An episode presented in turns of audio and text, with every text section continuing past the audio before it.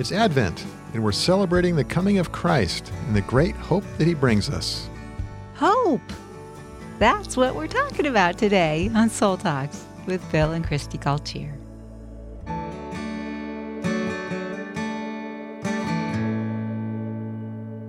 Hi, honey. Hey. Well, it's Advent, and we've got the Christmas tree lit and garland and our Advent calendar here in front of us lit with the first candle of Advent, hope.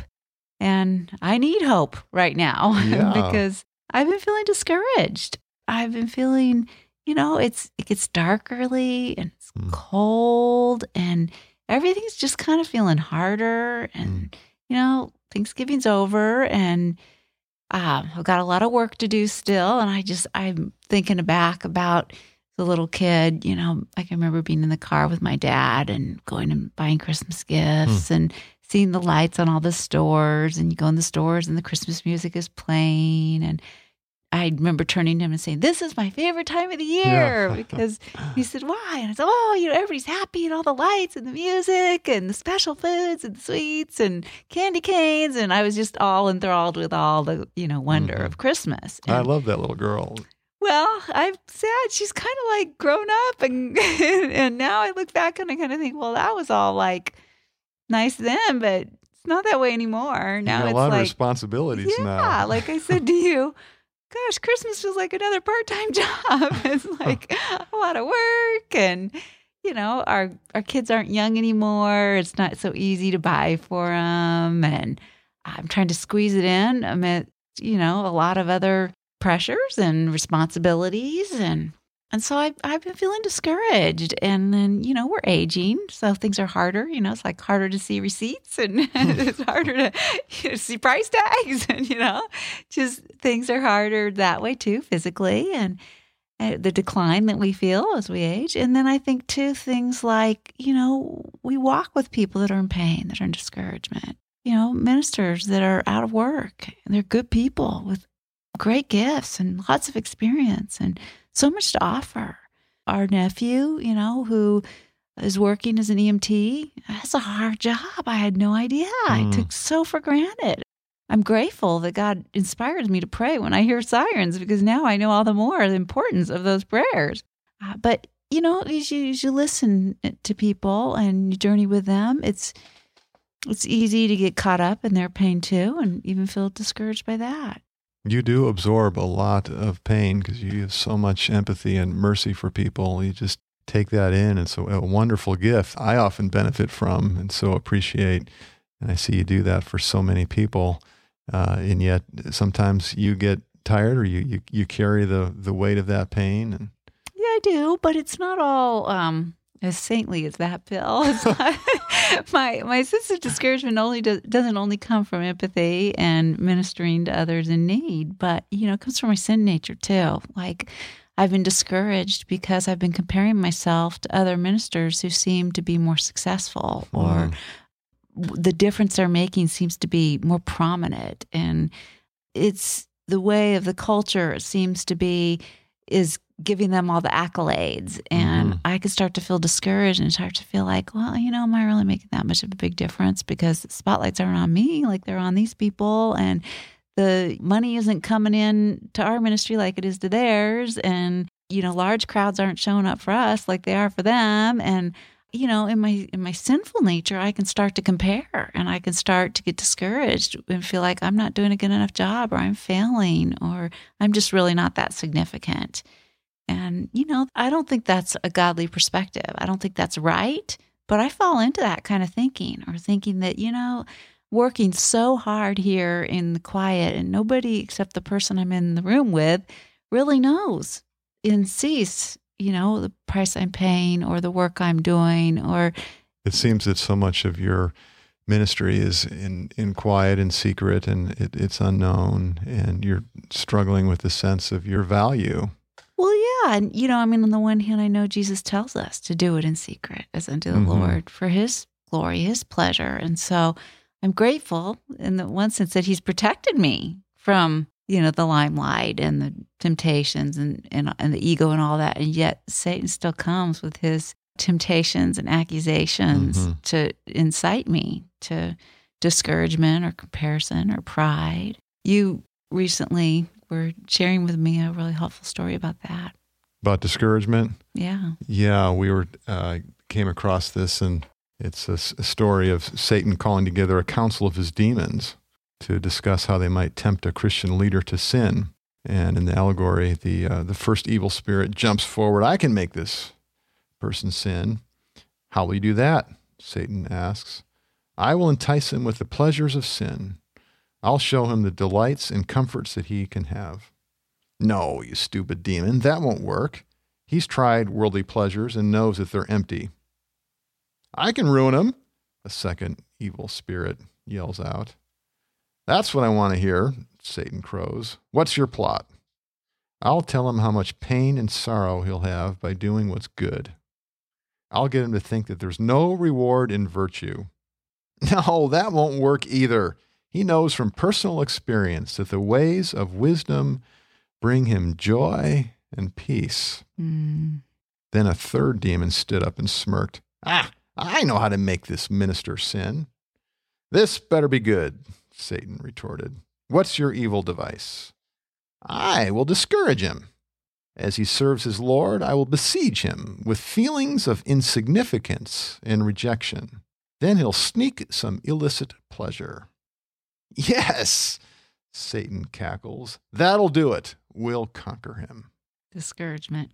Discourage him, yeah. I was talking to a pastor's wife yesterday. She was discouraged.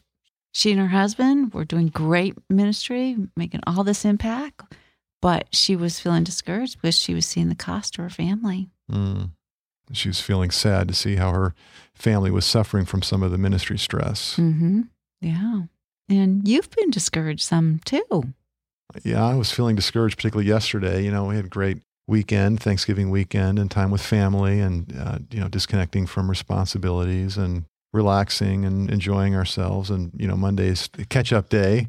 And so, a lot to go through and the to-do list and the emails and decisions and things to prepare for. And I was getting frustrated because I was trying to get more and more done. And I slipped out of the easy yoke and was complaining and so forth. And it was getting discouraged and depressive about all that.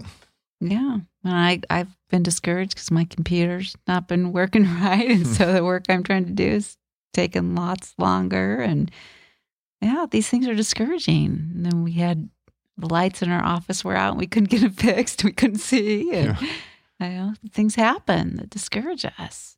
So this hope candle that we're looking at here, we need hope. Mm-hmm. So what's giving you hope? What's helping you? What gave me hope was this morning reading a devotional by Henri Nouwen, thinking about Advent in a different way than we often think about it. We usually think about the nativity scene and the coming of Christ as in the incarnation, his birth, and all the events and characters surrounding that, which is wonderful. But Nouwen was talking about the second coming of Christ and the resurrection of our bodies and the hope of that's in all of that. And that's because Advent means coming, and that's the other part of Advent that we don't look at as much. And that's really hope-filled, and hope is a anticipation of good, right? And what could be better than eternal life, in the Lord's presence and being able to worship and serve him and be in community for all eternity. And so, this morning we were talking about that, and that was very uplifting for me. Yeah, it was encouraging for me too. It was fun for me to hear your hope, your excitement about that. As we were talking about how this life, what we're doing in this life really matters in eternity. It's not in vain. It's not wasted. I was reminded of the encouragement I felt when we were at the funeral of our friend's son, when we had a son in high school and they lost their son in a car accident on the way to family vacation over Christmas break. And I remember thinking, oh man, we sacrifice so much for our kids and we spend so much on them, invest so much in them. We do that with hope. Like we've got this hope and even an expectation of like what we might reap on our investment. Mm-hmm. So, you and I, we just made a big investment again in our daughter's college tuition here, mm-hmm. And there's some hope, some expectation of good that's going to come from this big investment we make in them. And I was thinking, wow, you know, how hard now. It's like all gone. It's like for naught. And then the Lord reminded me, no, none of it is lost. None of it is gone, because He's an unceasing spiritual being now, alive in God's great universe. Mm-hmm. And in the meaning of His life, it continues. It's expanded. Just because maybe His mom and dad wouldn't be able to see it in our perspective right now, it's real and it lives on. And it would be the same for us if it had been our son that died, that investment would live on. And it does for all of us. And that gives me hope. That gives me encouragement. Mm-hmm. Yeah, and that's what Nouwen was saying is devotional about the hope of the second coming of Christ and the resurrection of our bodies, is that this earthly, drawing on 1 Corinthians 15, and this earthly life that we live in these perishable bodies are seeds that we're planting over the course of our lives. And all the good works that we do in the name of Jesus are part of the sowing of these seeds that will be raised as a resurrection body that will live on forever and be in heaven with the Lord and in community, and will be doing great works with the Lord and have tremendous sense of meaning and joy and be filled with love and the Lord's glory. That is a hopeful thing. That is a hopeful thing. I love to remind myself that the God who created our bodies so masterfully, so intricately, so amazingly beautiful, that He will recreate our bodies, that He will take the cells and the bones that go into the dust, and He will reform that into a glorious resurrection body like the body of Christ after He rose from the dead. Yeah, it's been encouraging me in hope as you've been reading John Burke's book, Imagine Heaven, out loud to me this year. And we've been hearing testimonies of people that experienced in their near-death experiences being in heaven with new bodies. And as they talk about that, those that are blind actually seeing, and those that had never heard hearing, and you know, those that were sick being alive, and just the sense of vision where they can telescope in, you know, and see things. And it makes a lot of sense that that's what God has for us. And it really does give us great hope, especially in this season of life now where we're starting to experience more decline in our bodies. When we were younger, we had more, you know, strength and joy and contentment and well-being in our bodies. In fact, I remember when you were younger, you used to say that you didn't look forward to life after death because it just felt like it was all lost. Mm. But that's not true anymore. You don't feel that way anymore. Yeah, part of that is, as you're saying, is as we get older, we come into our limitations and experience pain, and sort of having loved ones die, you start thinking more about heaven. But it's also been something intentional on my part that I've been choosing to meditate on heaven, and I've realized that that's a great hope and really important. You know, it's modeled for us in the New Testament. The apostles used in the early church would pray, you know, Maranatha, Lord, come quickly, and to really lean into that you know, eternity with the Lord is everything. And that's really what this life is about, is that we are doing what we're doing to bring glory to the Lord and to know that it lives on in eternity. And that's what I love about what we were talking about from 1 Corinthians 15 and the insights that Henri Nouwen's bringing out on that, is that everything about our life, all the little things that we do, even things that we forget, it's all remembered. And not just in the sense that it's written down in some book in heaven that we could look it up as though there's this computer database, but it's living, it's relational. We'll re-experience it. We'll relive it when we're in heaven, and we'll be going into memories, into conversations, and then that will be carried on into our eternal life and the work that we're doing and the community that we're in. You know, so it's like the little things aren't forgotten. The Lord brings them back to us, and we see how He's glorified in that, and the fruit that was there, and things that were accomplished, and all the so much to reminisce on and to live out and carry on in heaven. Yeah, well, I was taking some hope by that this week, because is our nephew who we were talking about, who's an EMT. You know, he was responding to an accident with a young man and his pregnant wife in the ambulance going to the hospital, and this young man died in the ambulance. And I was thinking about, you know, how discouraging that must have been for my nephew. And then I thought, no, And it was like Jesus birthed hope in me again. And it was like, no, it was a really significant thing that Andrew was there, because Andrew would be praying for that wife and for that man. And then Andrew now, because I and my sister, and his grandma all love him, now we're praying for that woman, because now we heard the story, and so we're praying. And so there's something significant, I think, about us praying for her and for her family and for this man's loved ones that we probably don't get the full glimpse of. Yeah, and I hope that you also are seeing your significance with your gift of mercy and intercession, the way that you've responded to what Andrew went through there. That's just such a beautiful thing about you, honey, the way that you really take to heart, in this case, this woman's grief, you know, being a young wife, pregnant, and, you know, she's lost her husband, and just the horror of that. It was a horror, yeah.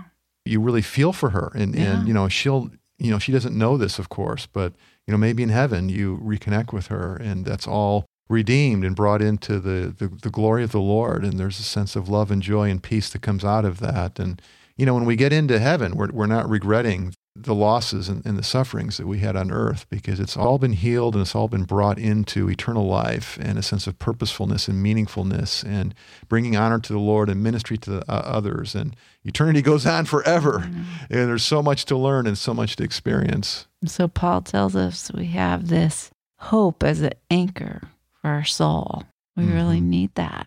I'm looking here at our Advent wreath with the hope candle, and behind it is Mary on a donkey journeying through this Advent season, and thinking about, well, she was journeying with hope. I mean, through suffering, great suffering. I mean, it would have been really terrible, her experience, I think, as a young woman in the time she lived in. Yeah, with the Roman tyranny and oppression, and the soldiers with, you know, the census, and she's, you know, forced to travel, and pregnancy and, you know, what the powerlessness of being a woman, the vulnerability of that, you know, the secret that she's carrying.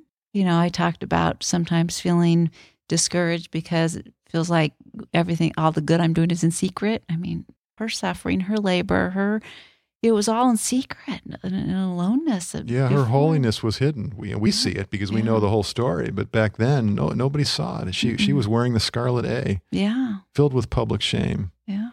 But the hope of carrying the Messiah was an anchor for her soul in that. And the hope of the coming of the kingdom of God, which she was over time learning about what that really meant and the spiritual reality of that and eternal life. So it helps me to have this soul talk with you, because you inspire me to hope.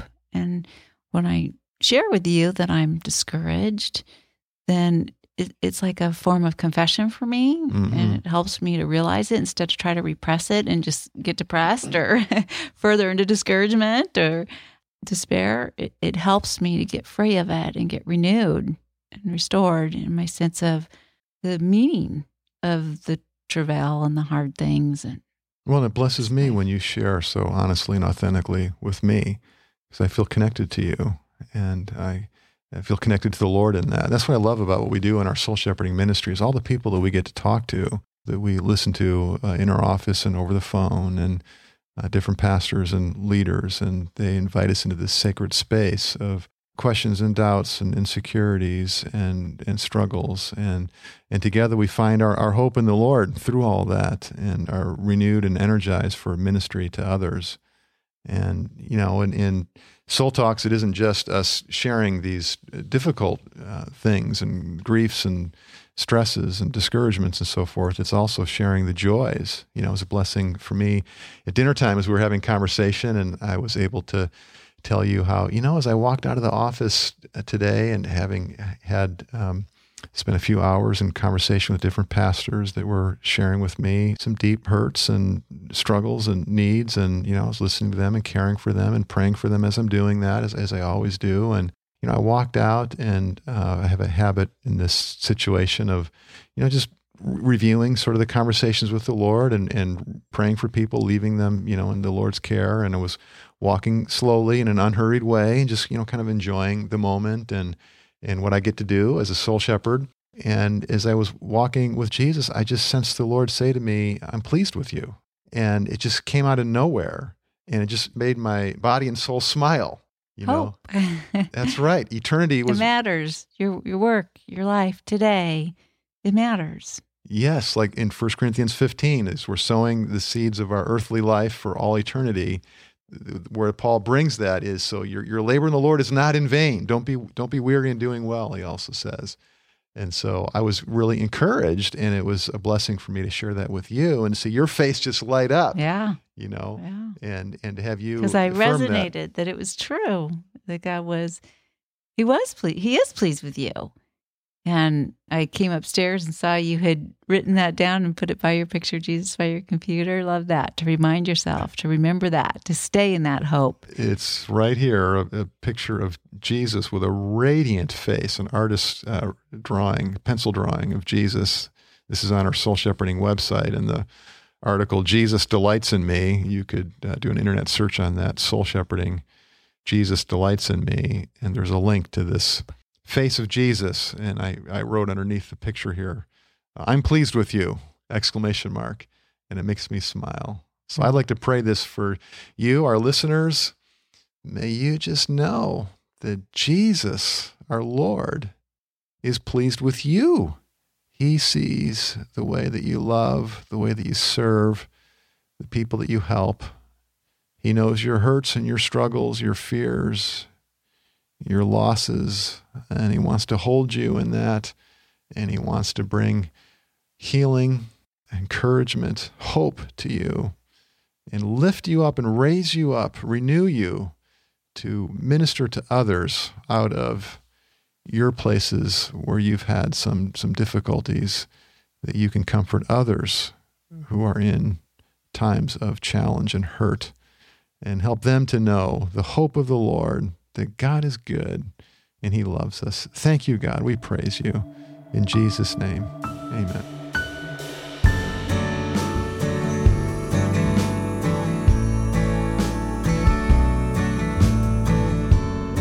We pray Advent blessings on you, your family, and your friends.